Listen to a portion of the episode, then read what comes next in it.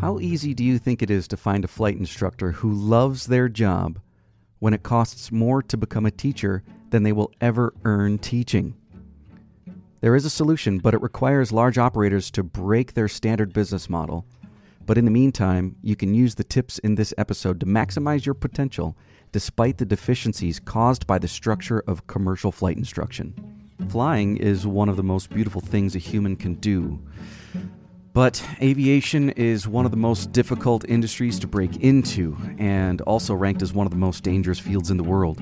The Aviation Intelligence Podcast by Avic Air is a place where we will discuss methodologies to help you succeed and survive one of the most mysterious and revered professions known to mankind. Let's get started.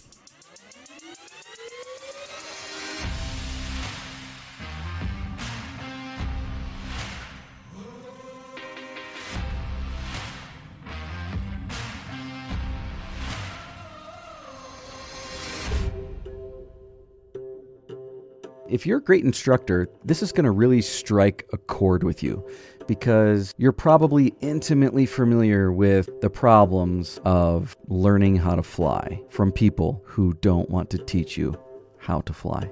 All right, let me explain. The aviation industry is saturated with underexperienced flight instructors who haven't yet had commercial flight experience. And the reason is purely driven by revenue. Okay, so a training aircraft are small. And the reason they're small is because uh, they're cheap to buy. They can only carry around two people, and a small fixed wing or an airplane, uh, used one, could be around $20,000 at the minimum, and a small two seat helicopter can cost an upwards of a quarter million if you get them new.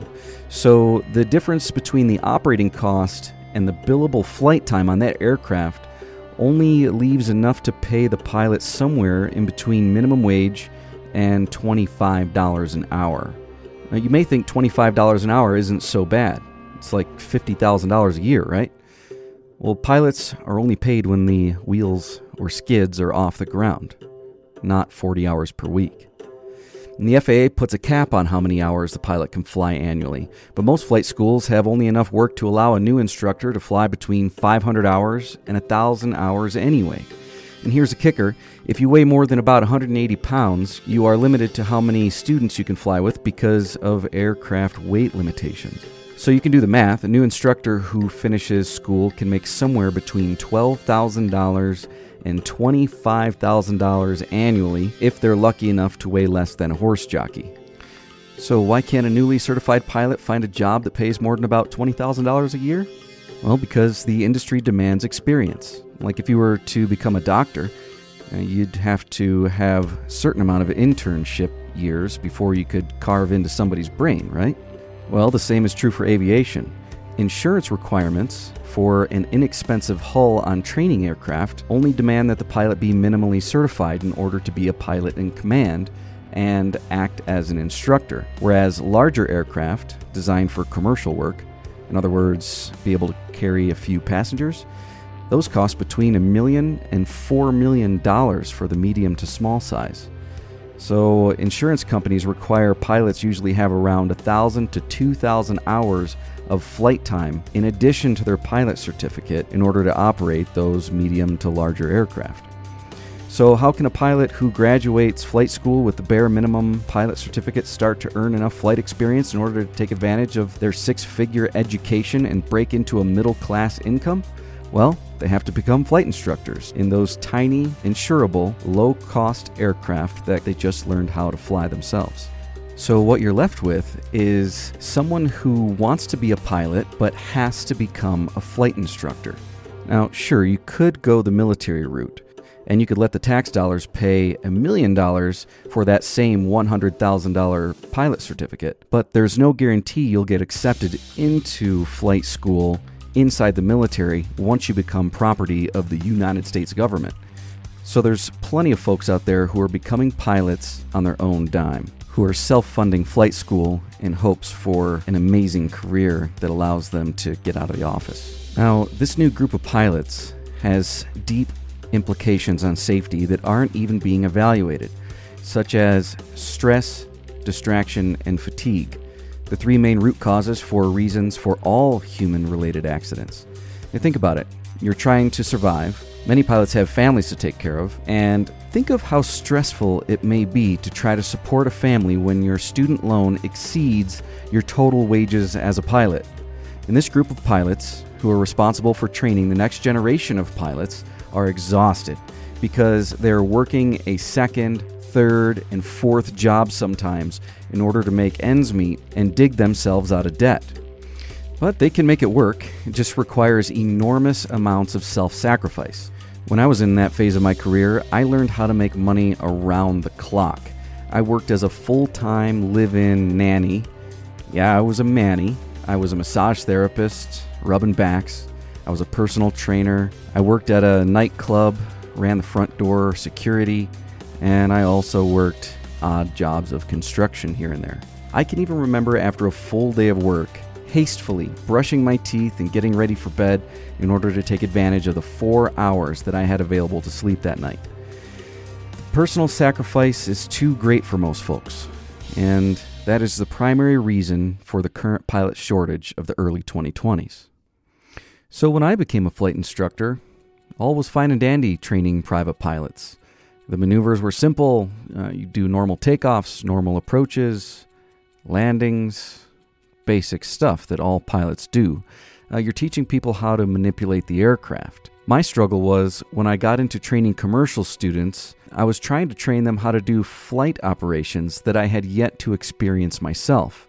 And thus, my own personal career bucket list was born.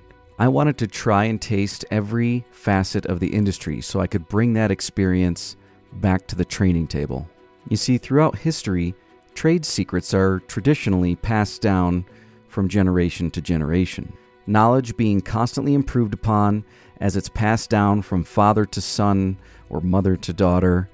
But in aviation, tacit knowledge that is vital to survival is lost every single generation as a flight instructor moves on to a real job, a job that pays them even when the weather's bad or the aircraft is down for maintenance. As an example, helicopters can descend vertically, but it becomes hazardous and often fatal when it starts descending too quickly, more than 300 feet per minute. How much is that in miles an hour? Not very much, about 3.4 miles an hour. Because the helicopter's main rotor settles into the dirty air known as downwash that resides just below the aircraft, it can fall dramatically if it encounters that dirty air. It's like if you uh, swim in the ocean when the waves are crashing, it takes quite a bit of skill to stay afloat through all that foamy water. And it doesn't matter who you are, it requires a boatload more calories to do so. Well, in training, this scenario is always practiced up high, like 1,500 feet, the same height as the Empire State Building, with only two occupants on board. And most often, with only a half a tank of gas. In the commercial world, the aircraft is most prone to settling into its own downwash when the aircraft is heavy. And it's always loaded to the gills when you're hired to take paying customers or cargo. So you encounter this condition when the aircraft is at its maximum operating capacity, close to the ground, and descending at an angle that is steeper than the training textbook allows instructors to demonstrate for the very first time to an area off airport. And so what we're left with is a group of pilots who experience hazardous conditions for the very first time with paying customers on board. And the safety statistics, even now in 2019, are higher than they have ever been. And the sad thing is, there has been no new reasons for accidents in the past 10 years. Every accident has been a repeat of something that someone else has already done. So this tells me one of three things is happening. Either the person knew about the hazard, yet they ignored it, or they didn't retain it during training, or they were just never taught about that hazard in the first place. And most likely, it's probably the latter of those three options. And this will continue because you can't plug holes in Swiss cheese if you don't know where the holes even exist in the first place. Not everyone wants to be a flight instructor, but they have to do it because the experience required to earn a sustainable living is forced by the industry's hand, and the best option to build flight time is to become a flight instructor. Well, I mean, you could pay for the flight experience yourself. At $300 an hour, you need uh, 1,500 hours. So, what would that be? About $450,000? Sure, you could pay out of pocket an additional $450,000 just to fly around in circles, so obviously you have to take the flight instructor route. Because the $37,000 of pre tax income that you'll make over the next two to three years is going to help you eat, while the insurmountable student loan looms with a pretty hefty wake of interest. Humans are minimalists by nature, and many flight instructors are just time thieves. They fly around and relax, spending excessive time on maneuvers that have little bearing on skill, such as straight and level flight. So it's no surprise that most new pilot training is designed to meet the standard of an exam known as a check ride which only inspects a fraction of the knowledge that is required to keep you alive. You don't know what you don't know, and the deceased never will. So, what the industry is left with is a plethora of low time instructors with little to nil commercial experience, training the next generation to be commercial pilots, and they don't even want to be instructors in the first place. Frankly, I don't even know why everyone is so surprised accident rates are on the rise. Industry training is loose at best, with the exception of a few unicorns, you know who you are. The consequences of this is a watered down, cookie cutter training experience. Unknown to the general public and new students, there is a training deficiency epidemic in aviation, driven by the testing procedures of the FAA. Human beings have the natural instinct to conserve energy. The flight examination and pilot certification process can only sample a fraction of the knowledge and skills required to become a pilot, and as a result, some flight instructors have adopted minimalistic and subjective training programs. Training to pass an exam leaves countless gaps in knowledge, leading to another epidemic in our industry deadly statistics on the rise. The major and legacy airlines hire in waves, and we are currently in the second hiring boom of human civilization there is a major push for people to build as much flight time as they can as quickly as possible and then get into the major airlines. These hiring waves have a trickle effect on the rest of the industry. Everyone is in a mad rush to get as much experience as they can so that they can get into the airline jobs that provide them adequate time off and ample income to enjoy life. This leaves the rest of the industry scrambling for instructors because those flight instructors who are approaching the insurance requirements to fly larger aircraft are hired immediately, as soon as they have that experience. So finding an instructor that has a little bit more than average experience is harder today than it ever has been. And this pre existing condition that we've been talking about so far today is amplified tenfold. So here's a little trick if you're thinking about signing up for flight lessons, you need to arrive at the flight school as an educated consumer. Before you accept the instructor that has been assigned to you, ask if you can meet them first. When you're introduced to this flight instructor, ask them a few questions to qualify their desire to provide you instruction. And you should ask them why they are a flight instructor.